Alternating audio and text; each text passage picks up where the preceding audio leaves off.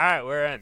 Um, I guess I will do the introductions this time because you always do them. This is Campbell from Unbroken Performance. He's awesome, uh, associated with Cave for ages, and I am Thomas, uh, owner of Cave and uh, Nice Supplement Co. and other things. We do things. How are you going? I'm going good. Uh, we obviously had again a few difficulties. It's just one of those days, but uh, we're trudging through, so can't complain. Yeah. Sick. Um, well, in the nature of uh, jumping into it, I guess you had some questions you wanted to run by me, um, and I think I've got some that I could run by on the same nature first. Um, and so we'll feed in. You just started coaching OJ, um, our very own stim junkie, uh, in house, and well, like frankly, he knows all our pre's really well. Works in the cave, great. Um, you're working on his nutrition plan first, is that correct? Mm. Yep, that's correct. Are you doing anything on his training programming? Not as of yet. We did ha- have a little chat about that and hash into a few things. Um, but yeah, just the nutrition at the moment. Yeah.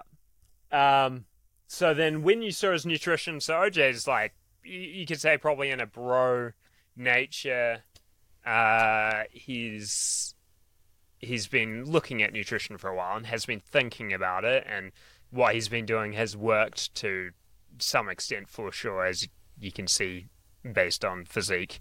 Um, there's probably some age factors in there too. When you discussed what he was initially doing and then what you're going to change, what were those like low hanging fruit that you're like, ah, yeah, we can just jump in right here and we can solve these things? Um, if you like, it doesn't need to be specifically about OJ. It could be a general client thing, uh, but I'm fairly confident OJ won't care if we talk about him. Mm. No, so we'll, we'll talk about him specifically just because I guess he's a good case study. So he's a, he's a young male who's obviously an avid uh, weightlifter, um, and he's trying to get bigger and he's trying to get stronger, and his supplementation's on on point. And I would preface this with saying that his effort and his adherence to his eating and his nutrition is very good. But after we had a talk and had an initial consult, I straight away identified some like really big holes or mm. areas he could immediately improve to reap a lot of benefit.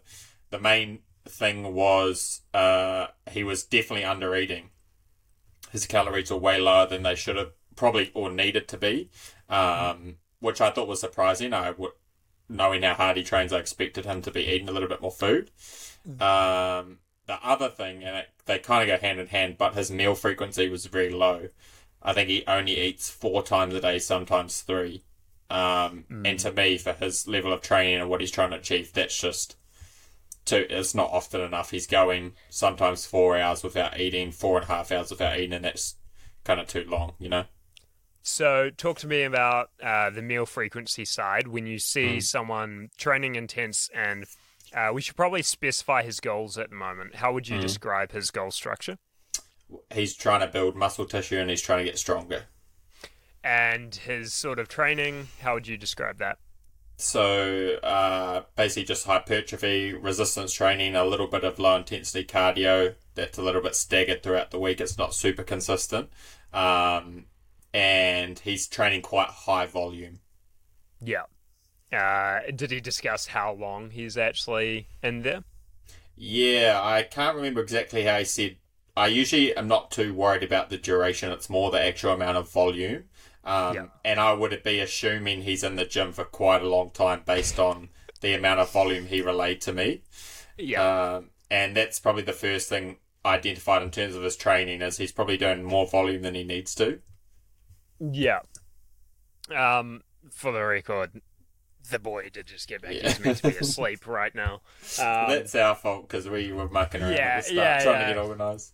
That's fine. Um, uh, so on that, yeah, he, he's he's in there often over two hours, two and a half, um, or longer, depending on what pre he's running or the combo. I know he's doing some really long sessions recently. He's been using the maximize alongside his pre's, and that kind of kicks him up, or, and certainly prolongs the stimulation. Um, would you say that sort of volume uh, is ch- like that's creating a challenge for him um, in his hypertrophy goals?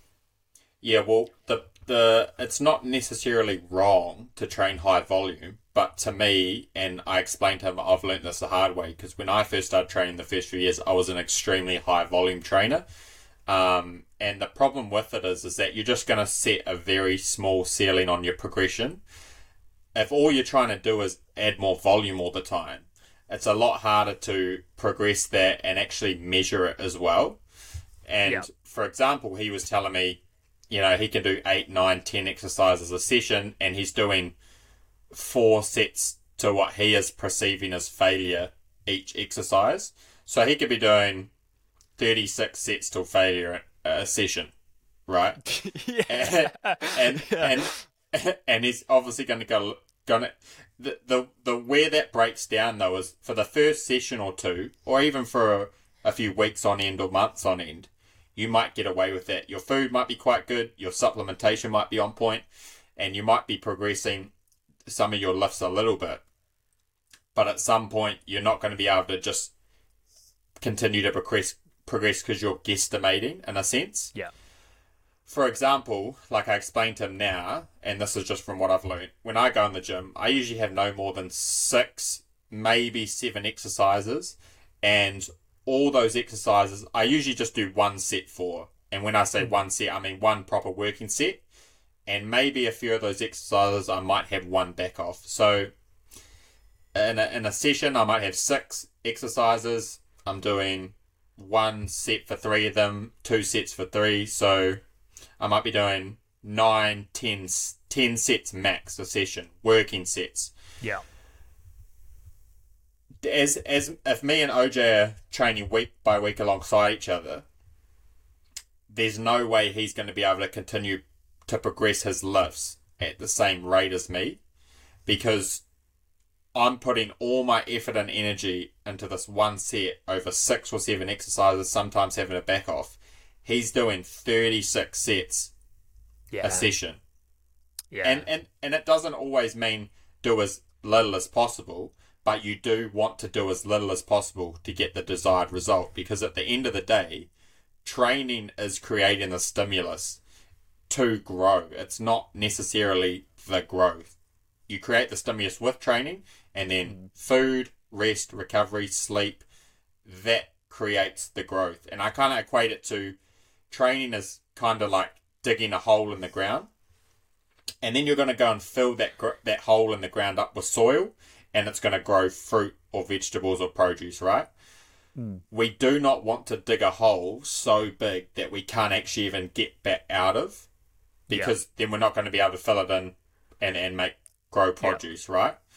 And so we don't necessarily always just want to do less and less, but we want to do as less as possible to get the result. At the moment, OJ is doing way more than he needs to, and he would find it far easier to progress his lifts, create a novel stimulus, and what I mean by novel is like a never before felt, a new stimulus basically, and adapt to that and then progress. Because that's, I think everyone gets real overcomplicated about what like resistance training is and how you build tissue. It's very simple. You use the resistance and the movements and the exercises to create, like I said, a novel stimulus that you'd never felt before. Your body then adapts to that, it breaks the tissue down, and then you recover from that stimulus that you've never felt before through rest, food, sleep, and then you grow stronger, bigger, etc.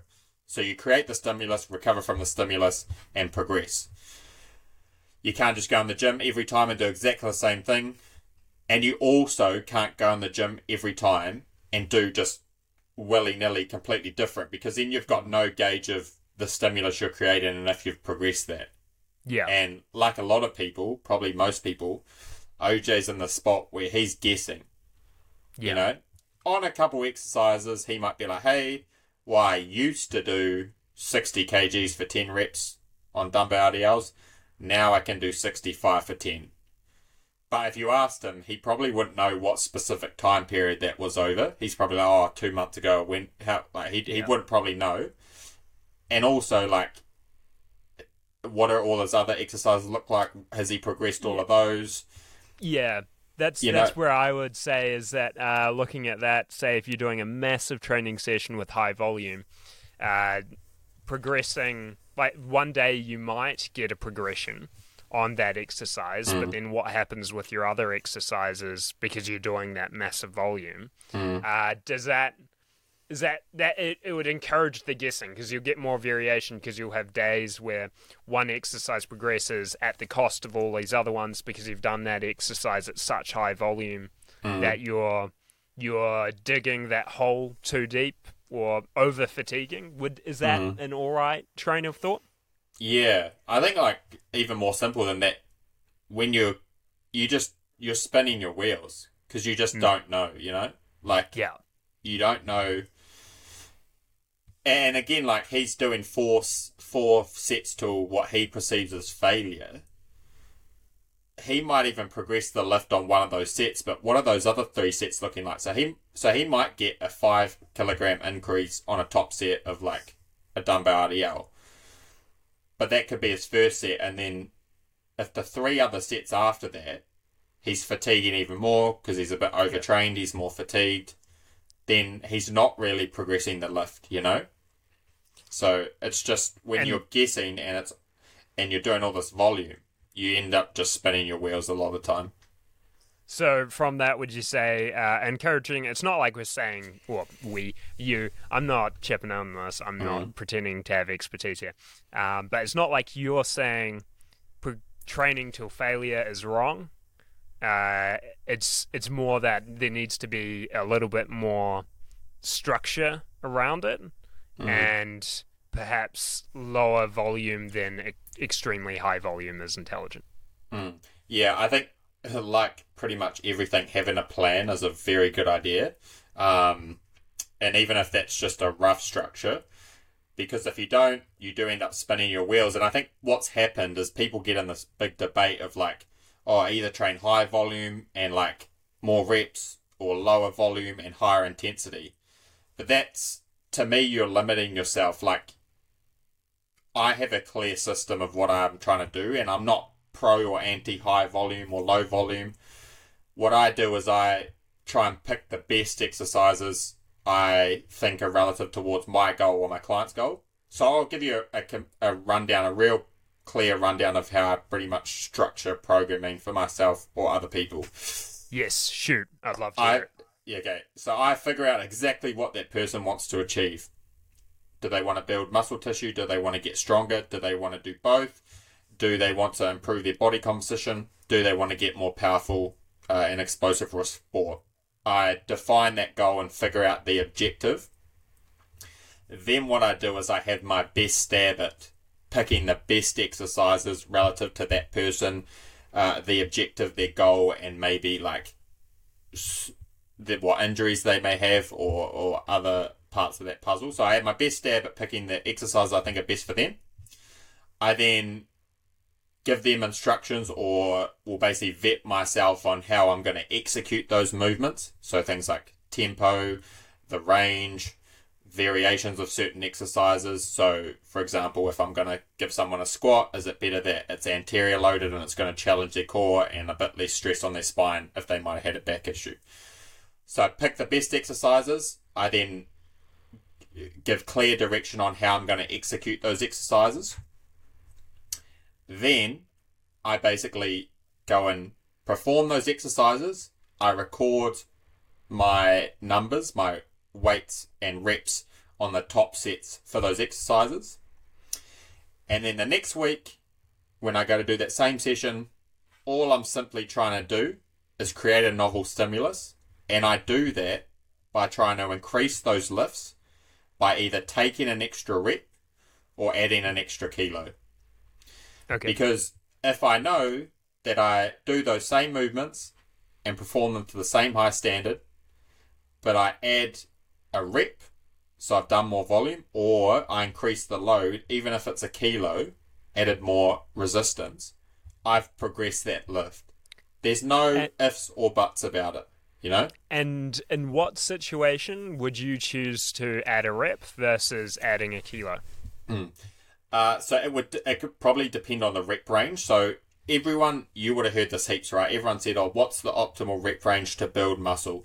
Is it five to eight? Is it uh, ten to twelve? Is it fifteen to 20? And my answer to that now, after all the years of training I've done, is it's none of them. And we actually want to get strong in all rep ranges. I want to get strong in five to eight. I want to get strong in ten to twelve, and I want to be strong in fifteen to twenty, and sometimes even a little bit higher than that. So, So your- feeding. Oh, yeah. So uh, just feeding directly off that though. So that's for strength goal. What about in the case of bodybuilding goal, where the goal is not actually strength, it is um, add development of tissue for aesthetic purposes. it's probably the same, I would say, Okay. Yeah. because at the end of the, so it depends what stage you're at, but for the most part, a bigger strong, uh, bigger muscle is a stronger muscle. Now, if you're an advanced athlete and you're trying to add a little bit more detail to a certain muscle group, that's maybe a different conversation. But I think a lot of people think they're in that boat and they're not. They actually just need to get add more tissue and get stronger. You know? Yeah. Um, again, people start to overcomplicate it and they Yeah. think, I've got to increase volume or do a bunch of drop sets for my biceps because it needs more of a peak. And it's like, no, no, you probably just need more muscle tissue everywhere, you know? Yeah. And I think I saw a good Dorian Yates type line of essentially, as Dorian Yates may be talking to another um, bigger bodybuilder, but the encouragement was uh, for the first like five, even like even longer for many bodybuilders' careers. All they really should be focusing on is building those muscle groups mm. bigger, and then once you've got that overall large, bulkier structure, mm. then you can start chiseling down at things, mm. um, rather than trying to chisel at if all. yeah, for sure. And I think, again, it's just a lot of people, and this is what I said right at the start, it's super important to actually identify what you're trying to achieve, figure out the objective clearly, and then make a plan based on that. Because for a lot of, for example, a lot of people are getting into bodybuilding, and that's awesome. And their goal is to get bigger and stronger. But then they don't actually structure their training around that. They'll just see something someone else did that looked good or looked like it worked good. And that actually might be awesome for that person but that's not that's not them you know that's probably maybe not what they require at that point in time. And just like anything like business any sporting endeavor any academic endeavor it really pays off to have a plan and have have a plan of attack and know how you're going to go about that. Because even if you have all the effort in the world all the drive in the world or the discipline in the world we want to be resourceful with I guess our, our energy and our resources, you know? You want to make the most of what you have available.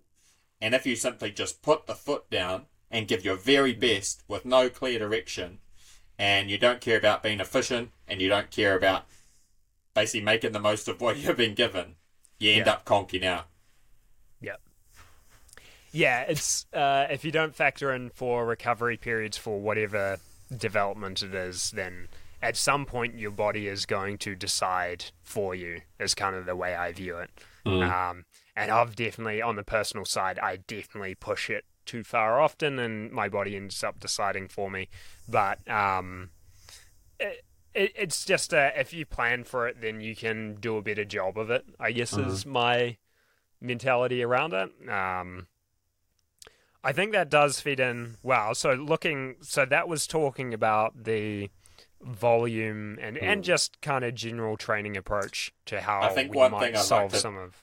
Yeah, One thing go. I'd like to touch on with his training is we did talk about um, his exercise execution. So I think for him in particular, his effort and intensity is great. Yeah. His volume is very high. That might not necessarily be a massive detriment now, but it's definitely something I would look to refine. But the, I think the other thing I touched on with him that is his biggest area to improve is his exercise execution, the way he's performing his exercises, and his exercise selection. I think he could be doing far better exercises or far more effective exercises compared to what his current, I guess, selection is. And how he executes those exercises could probably be better too. For example, uh, his pressing. So, like, he's doing a bit of flat bench uh, on his lower mm-hmm. body training. I know he loves using that seated hack squat. Mm-hmm. There are a couple of those machines or variations for him in particular. I'm not, I wouldn't be a big fan of. I just think there's other variations that are going to be a lot better bang for buck. So I mm-hmm. pretty much told him go away again, vet your vet his exercise selection and try and swap in exercises that are a little bit more advantageous for what he's trying to achieve. And then in terms of his execution, I talked to him specifically about his pressing. His pressing, he's on a lot of his movements, he's quite fled with his elbows, um, and his range is a little bit short on a lot of his pressing. He presses with quite a high incline, um, and a lot of those things are very common, but often equate to shoulder problems and also not getting actually much chest development because you're not really, especially in like a barbell, you're not shortening the pec. You're not putting a lot of stress on the pec. Like you might get a lot of shoulder and tricep development um, and get stronger, but in terms of developing the pec, there's again better exercises he could be doing, and he could probably execute them with a little bit probably bigger range and a little bit more control. I kind of briefly explained to him about the phases of the rep. So you have your eccentric and your concentric. The eccentric is a stronger phase of the rep. So what I told him is that when he's kind of just rushing through each phase of the rep at the same tempo, his concentric kind of fails when there's still a little bit more strength left in the eccentric. So that's why people, I guess, tailor their tempo work to whatever their training objective is, or they adjust it or play around with it. And I encourage them to, I guess, milk the eccentric a little bit more, slow it down, have control of, of the the resistance, and, and figure out where his range actually is, because I think he's cutting himself short on his pressing. If that makes Yeah. sense. Yeah, yeah, it does, and I think that's also a classic. Uh, I can directly relate that to when I was his age, doing probably at a similar. I'd been lifting a similar number of years, different backgrounds. I came from very skinny boy to, at that point, was still fairly skinny, but uh, actually did have some tissue on my chest and shoulders at that point. My shoulders were proportionally overdeveloped and were creating issues directly in what you're talking about. It's kind of funny as you're talking about those elbows flaring and the shoulders playing in too much role. That is, I, I could relate that to so many of my friends and myself. It feels like one of the most common uh, bro lifting um, mistakes out. Would you kind of agree? Yeah, absolutely. And the thing is, is then you go and combine that with uh, our lifestyles for most people, whether you're sitting at a desk, whether you're in a lecture theatre, um, you're hunched over, you're at your laptop, there's a lot of internal rotation at the shoulders. And then a lot of people, when they're training as well, one thing, they're not actually training their, I guess, their upper posterior directly. They might be doing some rows, but like they're not really getting the proper posterior work, or they might be jumping in a reverse pec deck and doing a few sets at the end of a shoulder session, but they're certainly not getting any growth and development in the rear delts and the upper posterior. Um, and then the amount of volume. So, OJ, for instance, he's doing a lot of pressing volume, a lot of internal rotation, and not much of the the upper posterior. But he's also again his exercise selection is isn't super advantageous for his shoulder joint. Um, and and I'm not saying that bench pressing is not going to elicit any like pec growth or shoulder growth. I- But what I would say is you want to think about the risk reward ratio and bang for buck from an exercise because they're not all equal. Um, and I personally, especially in my older years or older age, I would much rather an exercise. old age. Yep. Sorry, carry on. Yeah, I would much rather an exercise that's going to do el- elicit more stress on the muscle group I want and be healthier on the mobility of the joint of that muscle group. Group. So, for example, I use gymnastic rings usually at the start of my chest sessions, and I do press ups on the gymnastic rings. That exercise, and it looks, some, it's just a press up on gymnastic rings, like it's pretty Yeah. standard. Yeah. In terms of actually stress on my pec muscles, is one of the pro- probably the most ruthless exercise I've ever felt on my my pecs. They f Yeah. they honestly feel like they're ripping Yeah. five yeah, or yeah. six reps in. Um, and but it's super nice on my shoulders, my wrists, and my elbows. It, it challenges them to be stable and and it, it strengthens them to be stronger. And the good thing is, it's not only is that movement great, but doing that movement, it transfers positively over into my other pressing. Hmm. So when I go and do a plate loaded machine press, or I go and do a low incline dumbbell press, my joints feel a lot stronger and a lot more stable, and my shoulders are healthier, and it just makes it easier to progress those other lifts anyway. But again, like supplements, I always say this to people about supplements. You have to have some method to your madness, and it's the same with Yeah. your exercises as well. Don't just if you really want to progress, then you need to have some method to your madness. If you just want to have fun and you don't care, go for it. Do what you want. Yeah. If you do want to progress, put some thought into your exercise selection. You know. Yeah. Would you say because you you actually share quite a lot of more novel exercise variations that are usually the standard exercise with some small manipulation that might encourage more control. Um, when you're sharing all those, someone might think, "Oh man, Campbell is doing all this crazy shit all the time." You're mm-hmm. probably just doing one or two of those a session. Is that correct? And then otherwise, you're more generally into mm-hmm. more common movements. Mm-hmm. So my sessions are obviously predicated on what I'm trying to achieve, but I used to be like most people, where I just roll in the gym. Uh, I roll into my first exercise, jump on the bench. I might have done a few rotator cuff flies with a weight plate, which does nothing, by the way, just in case anyone does that. It doesn't do anything. Um, and I just roll straight into my first exercise, bang it out, and then like my shoulder goes, you know. So now I do. I start my sessions with some priming movements, and when I say priming movements, I mean I guess uh, mobility or or dynamic stretches or um, movements that are going to challenge the joints that are relative to what I'm going to train. So again, I don't just pick like random primer exercises. I pick the ones I actually feel mobilize my joint the best heading into the session. And that comes over time with trial and error. And so, like some primer exercises I've been doing consistently for a couple of years. Some I've only been doing for a couple weeks because other ones I didn't like and I swapped them out. So, the the amount of primers I do, I, I don't want it to be strenuous. I don't want it to take away from my session. Um, but uh, what I'm trying to do is basically prime myself for the coming exercises. Usually I'll do some of those and then I'll also do some abdominal work. So I think three out of the five sessions I do, I do some abdominal work. I probably go a little bit higher volume with the abdominal work just because it's it was a weakness for me in the past and it's something I really am trying to improve. Um, but for instance, for my clients, I'll usually instruct them to do two specific primer movements and three to four uh, abdominal exercises and then crack into their session. That's probably quite uncommon, but it's just because uh, uh, some reoccurring, pro- reoccurring problems I see with any everyone are like the same sort of injuries and weak core, which often is a res- is a cause of those injuries. So I kind of try and problem solve and prime those two things, and then we can crack into our session and really get after it. You know. Yeah.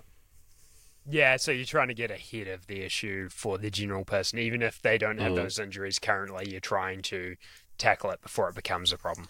Yeah, and so I guess I'm Yeah. I maybe I'm trying to prevent injuries, but also I'm actually just trying to get the most out of the session because this happens so much. I, I probably had like two or three people in the last few days just messaging me about this, but it's like, oh, my shoulder hurts and I can't press.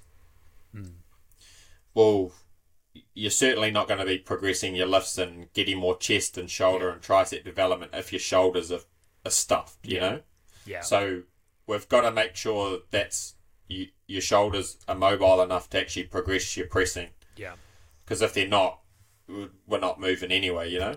Yeah, so injury prevention, and this this is actually something I uh, I had a little not a rant, but a little statement to say um, today, just on our general media, is so much of that long term performance that people are going for.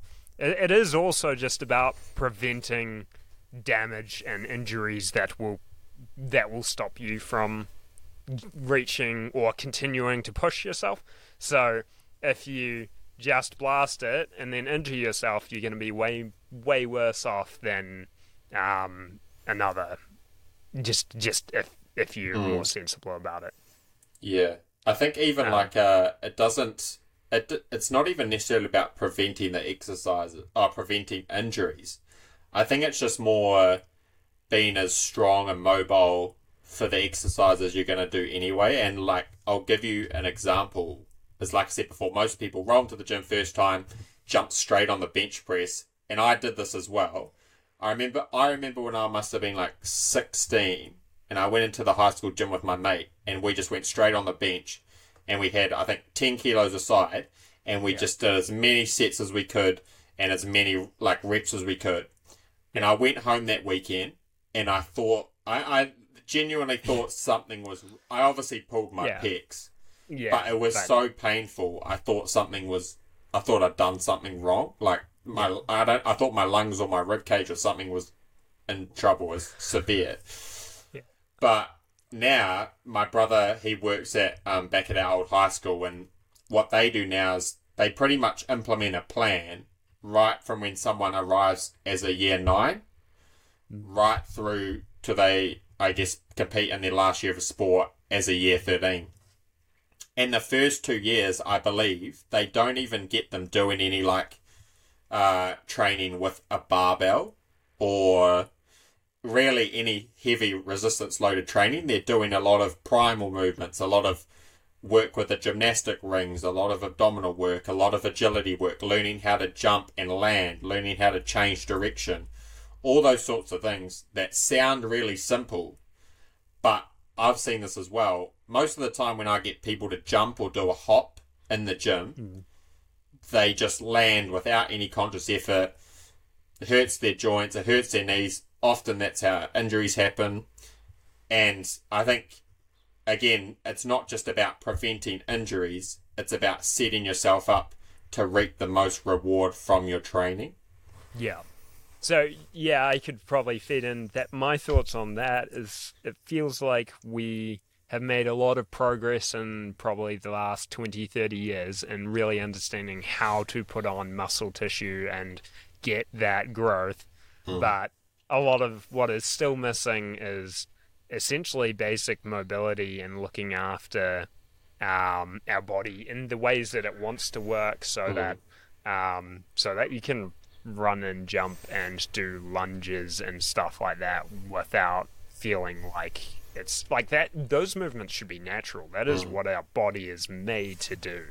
Um, whereas you could say and some people might argue to what limits but our bodies certainly weren't designed to carry the amount of muscle tissue that the olympias are doing um, that's why we have PEDs, uh, for better or worse.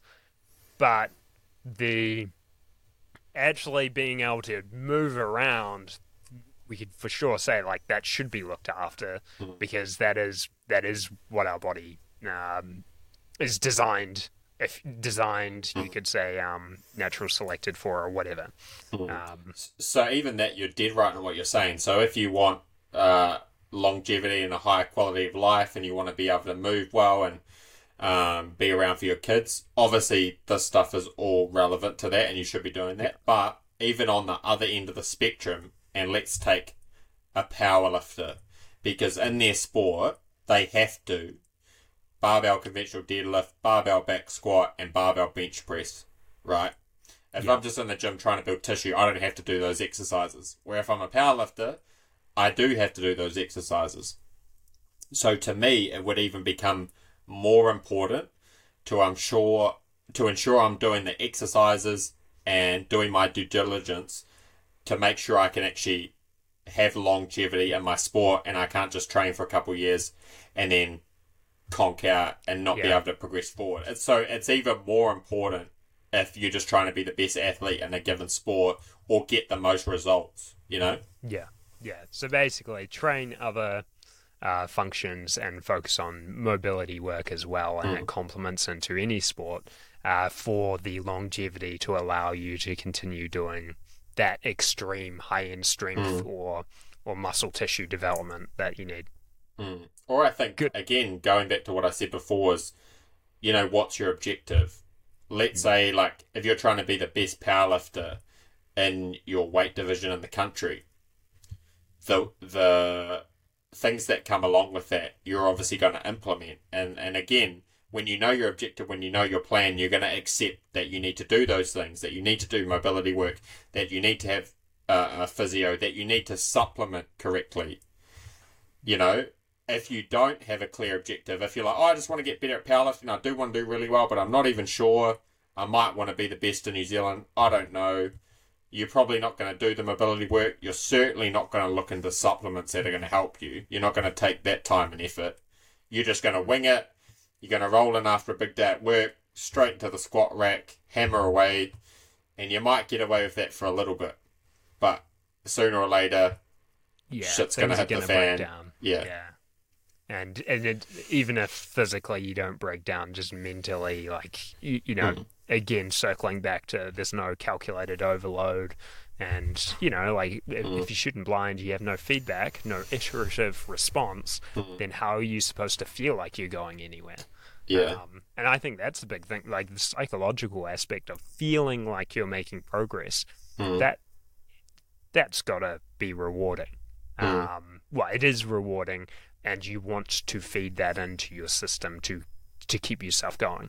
Mm. Um, I'm gonna go. That was actually exactly. I'm glad we dived in out on that OJ example. I knew I Mm. could get that out of you. Uh, circling onto the food now. Mm. Um, so he's having three meals. Let, let's use an example. four, three meals. sometimes three. four.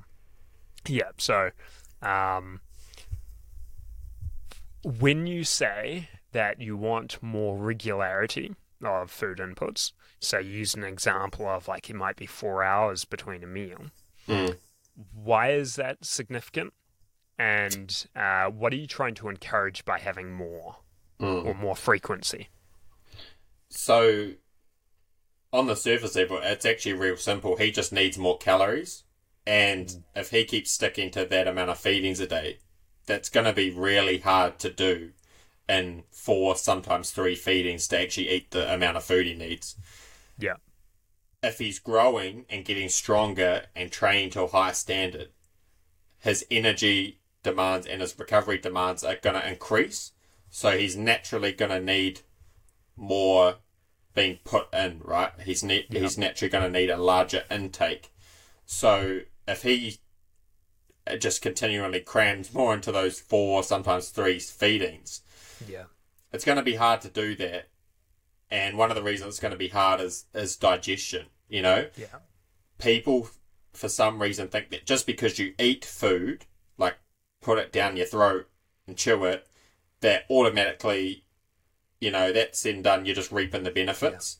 Yeah. However, if you're bloating, if you get an upset stomach, if things aren't agreeing with you, it's not equal to if you're having really good digestion. You need to be able to digest those meals, digest those feedings as as efficiently as possible, so you can then absorb those nutrients and use them to recover, perform in the gym, etc.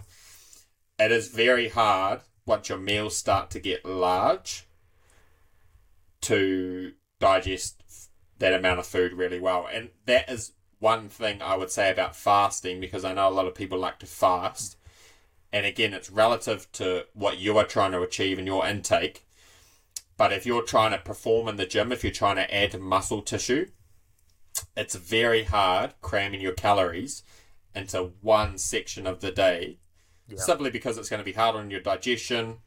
Um, your blood sugar is going to be a lot more inconsistent throughout the day, and it's just going to be it's just going to be harder to do. It's going to be harder to perform session to session and recover.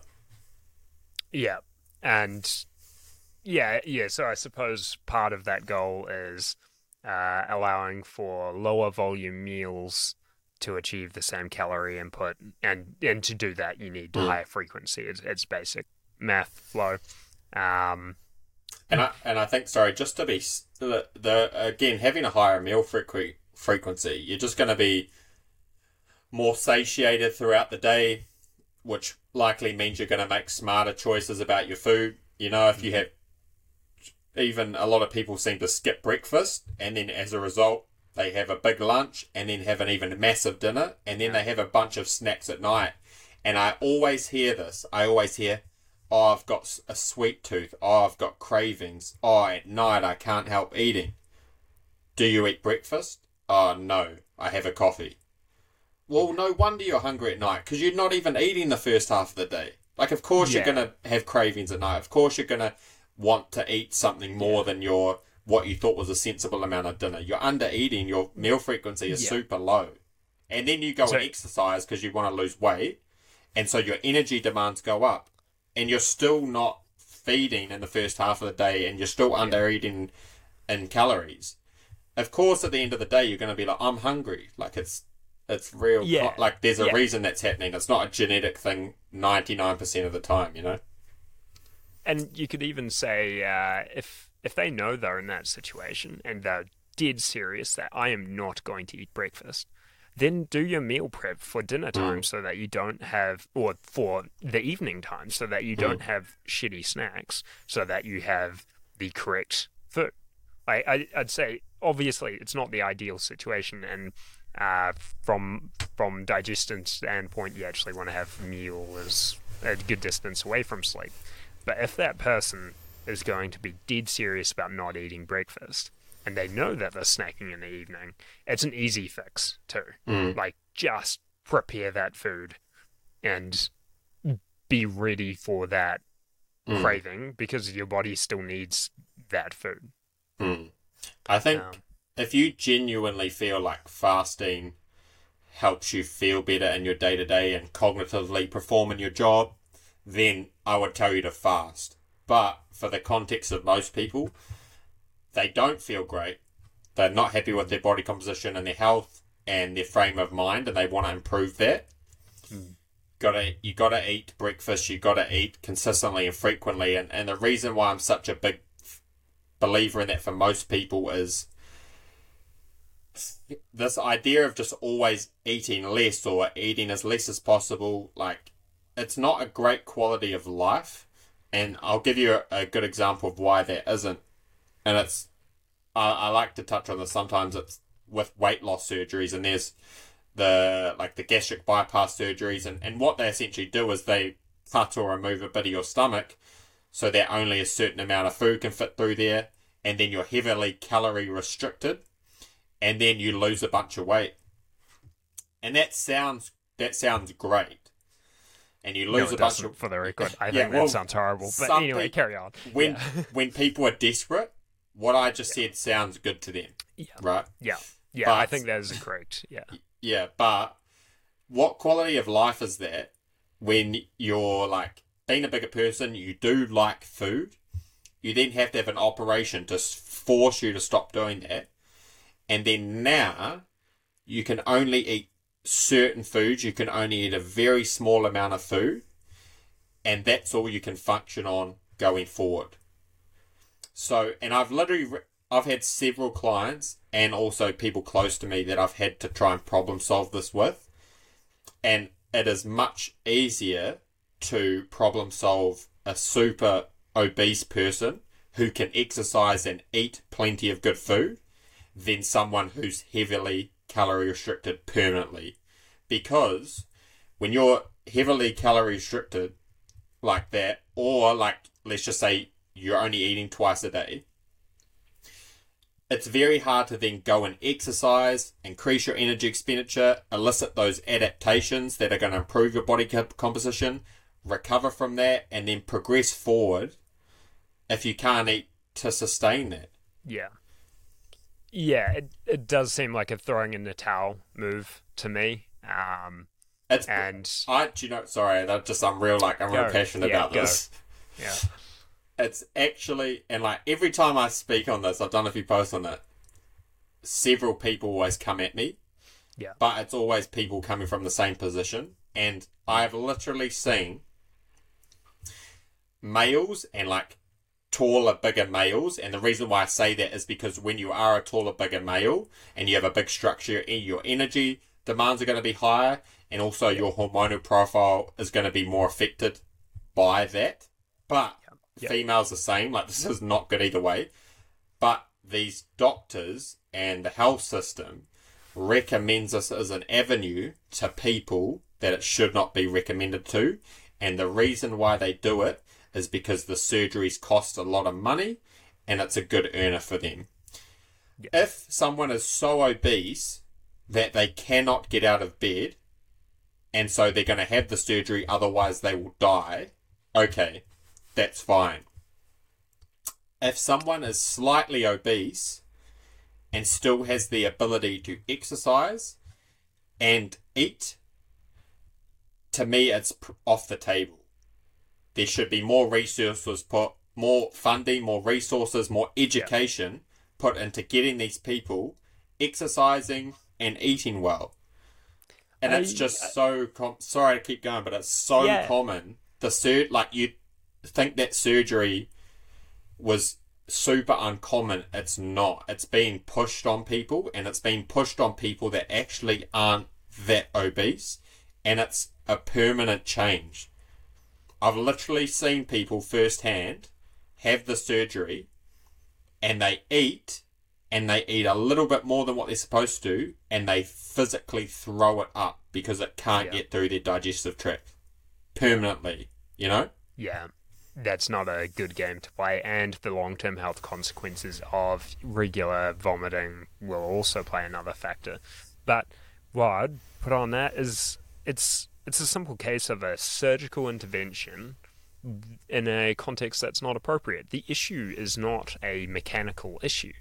The issue is a psychological, and uh, you can dig yourself a bit of a uh, a chemical feedback hole. Uh, That, like, for sure, it's it's not just uh, motivation, etc.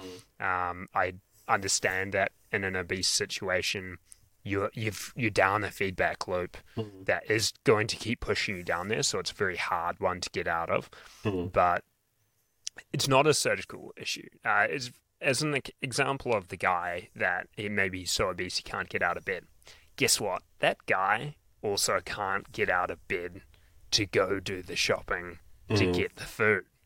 So whoever's helping that person continue to eat in such gross excess, that that should be the question. So direct more funding towards uh, perhaps Like food psychology. psychologicals. Yeah, food psychology, understanding food, um, and before a step like that, you'd think you just send, not send, but uh, encourage a sort of camp where you go away and you spend a month and you've got people there assisting on the food psychology side.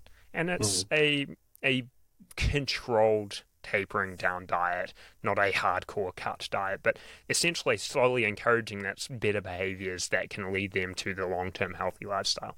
But it's a, it is eating too much is primarily a psychological issue. It's just also fed in by these other uh, neurochemical reward pathways.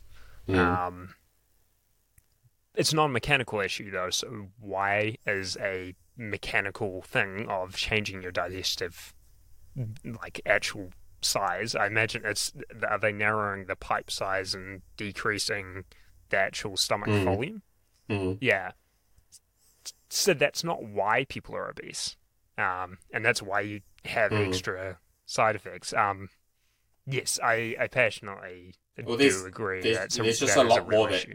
Goes into it, right? Like, for example, if you're a male, you obviously want to have optimal testosterone levels to feel good and function well as a man. You know, not just get stronger and build tissue, just fun, just feel strong as a man, and be a in a good fame, yeah, and and Um, female testosterone and female equally important. Um, Just to drive that home. Sorry, Mm. Yeah. carry on. I think the reason why I was saying male specifically is I feel mentally they suffer significantly when their testosterone's low. I'm sure females, if there's a zip, Like, they do as well. Uh, just- so, I, I'll actually chip in a tiny bit on there. Mm. So uh, this is the very uh, a lot of more feminist type speakers talk about Mm. this, but for the most part, we manipulate female hormones and throw it all over the place with little care for mental health. Mm. Um, th- the difference between the male and the female population when it comes to uh, their hormones affecting feeling well is that we just seem to give less fucks about the females not Mhm. feeling well. So that is why we're overprescribing the pill all the time, even though we know that it is having mental health concerns and physical issues.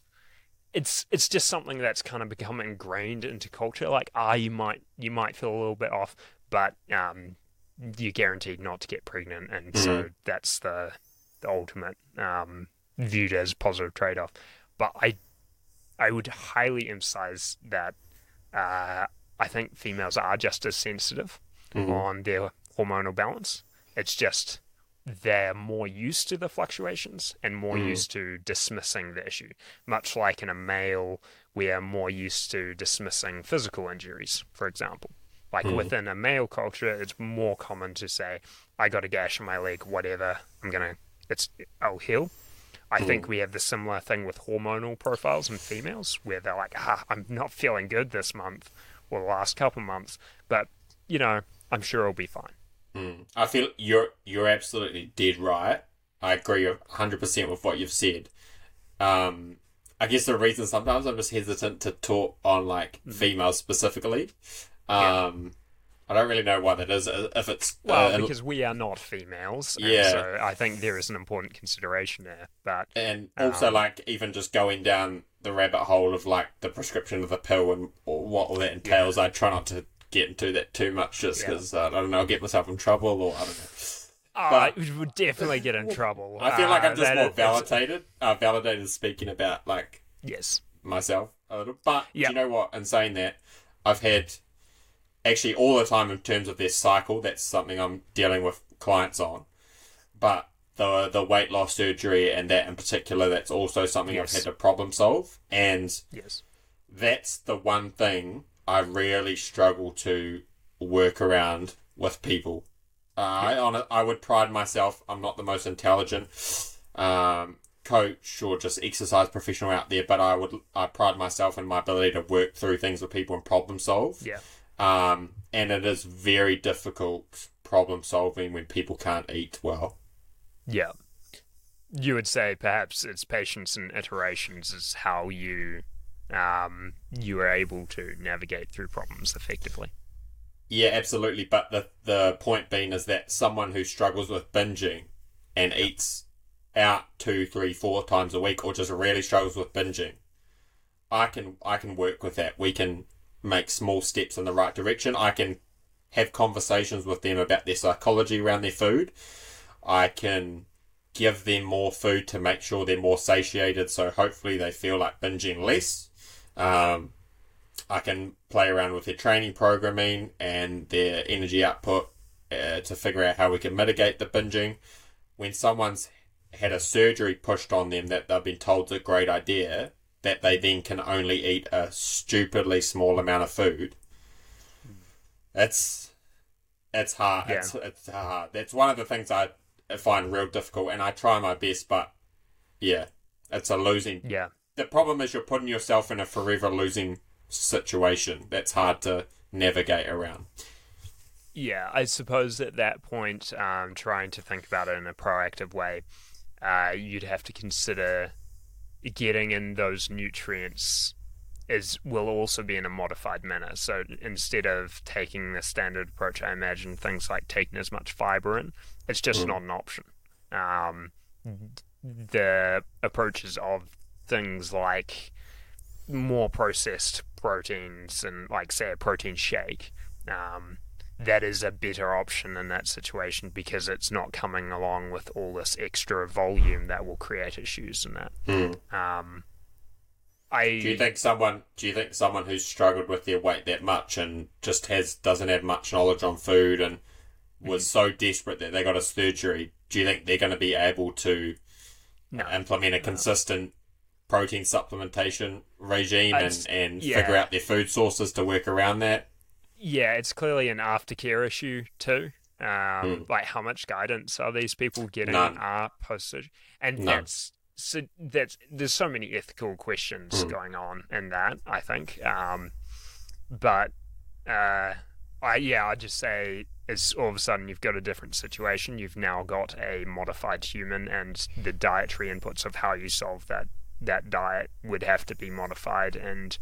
Uh, right now my perspective on that would that, that's sad um, Mm. like it, it's not a you've now limited options not made more options available and that is the opposite of living a good life um, yeah no Rough. that is good Heavy. yeah um, no, it just it winds me up. Like I just, yeah it's just yeah. a, it's a, it's a sector of our, I guess, our health and yeah where health, um, I guess, sector that yeah it's literally just a money thing.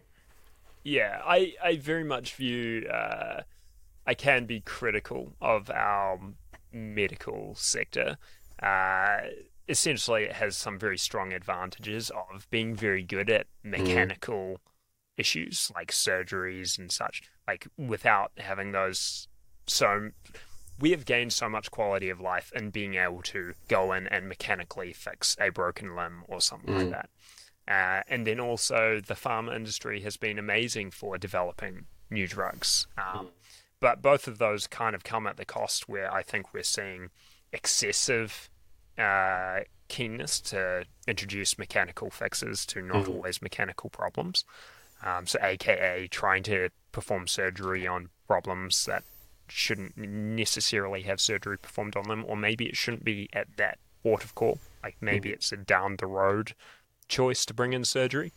Um, and then in the case of pharma, it comes at the cost of them also trying to cramp out any other solutions that are not their specific drug. It's not even like they're saying all non-drug solutions are bad. That what the pharma approach is, um, and I don't think anyone could call me out as being incorrect. And this is what they're saying is any drug that is not our drug that we produced is not the one.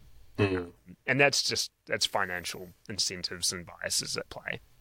But if we consider those when we go and interface with them, and we when we go to interact with, say, pharma to get, uh, say, a powerful painkiller which has a valuable role in life, uh, it it certainly has its place. Acknowledge it, use it for what it is, but then also acknowledge where their biases may encourage your use in the wrong direction. And if you do the same with surgery, interventions, and so forth, then I think we can have a very healthy balance of getting the best out of pharma and, um, you know, surgical medical practices, etc. I think in terms of the weight loss surgery, but also other things, I would just encourage people to just look for more sustainable avenues. And if you've gone to someone for help, like a trainer or a coach or a physio or whatever, and you've had a bad experience, first of all, that's shit, and I'm sorry that you had that experience.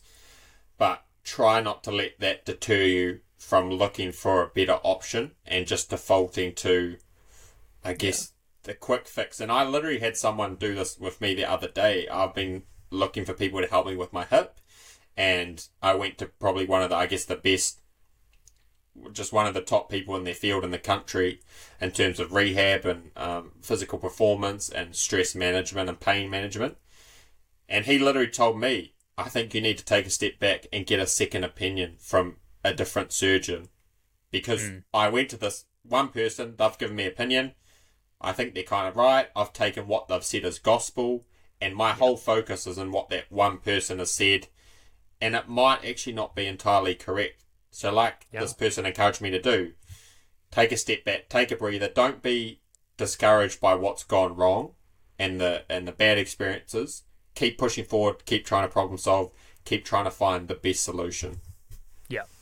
Yeah, and uh, it's easy for us all to fall into that um, thing of like you latch your teeth into what you think is ah yes this is the way, Mm. but in reality, at the very least, there are multiple ways to everything. Mm. Um, so yeah, I agree on that flexibility. Um, do we? We could basically around wrap up. I reckon around here. This is Mm. um, this was not the conversation I had I like how we- expected to get into, but I, do, I thoroughly enjoyed it. We had three topics and just only really gone to the first, and that was it. Yeah, but um, in reality, I think we've solved more issue, or um, it, it's been valuable discussion and thinking point for me more than scattering across uh, like um, a sprinkle of multiple topics. So um, I've thoroughly enjoyed that. I think it's good perspective on the surgery, on the stomach surgery side, because it's not something I engage with a lot, and so I wasn't aware of the uh, scale at which like the number of people having this and quite how restrictive the surgery was um, and yeah yeah and hopefully i'm going to feed this onto oj and we will get his opinions on things too Mm. um, and he has good opinions um. Is there anything else any questions you had or anything i can cover before we wrap up No, I think that was pretty good. I think we touched on Cool. some training stuff at the start there. Um, and I think in summary, like I would say um, to pretty much everyone, just with your training, if you are trying to get better, if you are trying to reap more progress, figure out your objective, have a plan, and then base your exercises and the way you execute those exercises on that objective. Um, and then with the surgery stuff, I don't know. It's hard. People get desperate. People make uh, hastily decisions, but just keep trying to find a a better way, a more optimal way. Think about your longevity. Think about your family. Um, think about how you can live your your absolute best life. Live your best life. It sounds so cringe, but uh, I know what it I know what it feels like to be super overweight. I know what it feels like to be unhappy about that, and it's shit. And the way you solve that problem is by exercising to a high standard and eating a lot of good food. Yeah. Yep, I think that's a good wrap up. Um, we should probably state one quick disclaimer is that we're not medical professionals and we're not providing medical advice or anything along those lines. And just keep in mind, like, we have a limited experience set. Um, I am very much in the supplementation world. Campbell's very much in the diet and nutrition and training world. Um, there is undoubtedly more to the surgical issues um, like to that problem than what we're discussing. But I think it's good thinking points, and that's Mm. where I'd encourage to take this conversation as thinking points. Mm. Cool. Sweet. I have to say that because I do get so many messages where people take things and yeah. Oh, I already know, bro. I'm, I'm as soon as this comes out, Yeah. it's probably gonna be it's probably gonna be the most viewed thing we've ever done because it's controversial. Probably, And I'm yeah. sure I'm gonna get messages in my DMs, but come at me. It's all good. Yeah, and I think it's it's a come come. I'm I'd happily talk about these things uh, just from a simple philosophical point of view too. It's a come at me. We understand that life is hard and you get into tough positions, and if someone thinks that this is the right way, it's not a I'm going to fight you on this. Mm. It's a hey, look, I I would encourage thinking about this another way, but you live your own life, and I would fully respect the shit out of that but please don't and don't don't pretend things aren't what they are Mm. um, or or because you've done something then go around telling other people uh, the the rose tinted glasses view because I think you get this um, this is a standard I'm going to touch on religion now. Um, we're hitting the things, but standard things is that if you're a part of a religion, um, sometimes there can be a little bit of an extra push of like I'm a part of this, and therefore other people should also, um, because of the personal investment. And uh, I encourage separation from the personal investment points. And um, if someone wants to be a part of a religion, they should be part of it because that religion is valuable in itself, not because the person who is like not because another person's a part of it. It's like do things for the valuable thing in itself. Um, And I'm very glad you made that point because obviously this whole topic triggers me a little bit. Yeah. But the reason why it triggers me is because I've had a lot of first hand experiences with it, but exactly because of what you just said, is there is people out there that have had the surgery and they're promoting it. Yeah. And that is And- where the buck stops. I guess, um, and they're promoting it whilst dealing with the negative consequences and not discussing the negative consequences. Yeah, that- and they're speaking from a place as well. You just gave the disclaimer before, which was obviously fair, but they're speaking of a place of absolutely no experience in solving the problem whatsoever. You know? Yeah, yeah, yeah. I, I agree. It's it's um jumping jumping the gun to it a little bit too much. Okay, I think that's a good wrap. Laura's eating cereal right next to me now, as you can probably Yeah. hear. There's extreme respect there. Yeah, we're wrapping up. That's we're wrapping right. up. It's. It's, it's our fault for being chatty Cathy's, and Yeah. other people can enjoy cereal eating. Like, goddamn, Yeah. it's probably the wrong thing to eat right next out when they're back Yeah. into this conversation. Um, anyway, it's it's Riceys. You have a statement on Riceys, Campbell? No, I'll, I'll, I'll leave my opinion on that. I'll get in too much trouble, I think. It's garbage. Anyway, Yeah. okay. Um, okay, we'll wrap. Uh, I will stop this. We'll probably You love.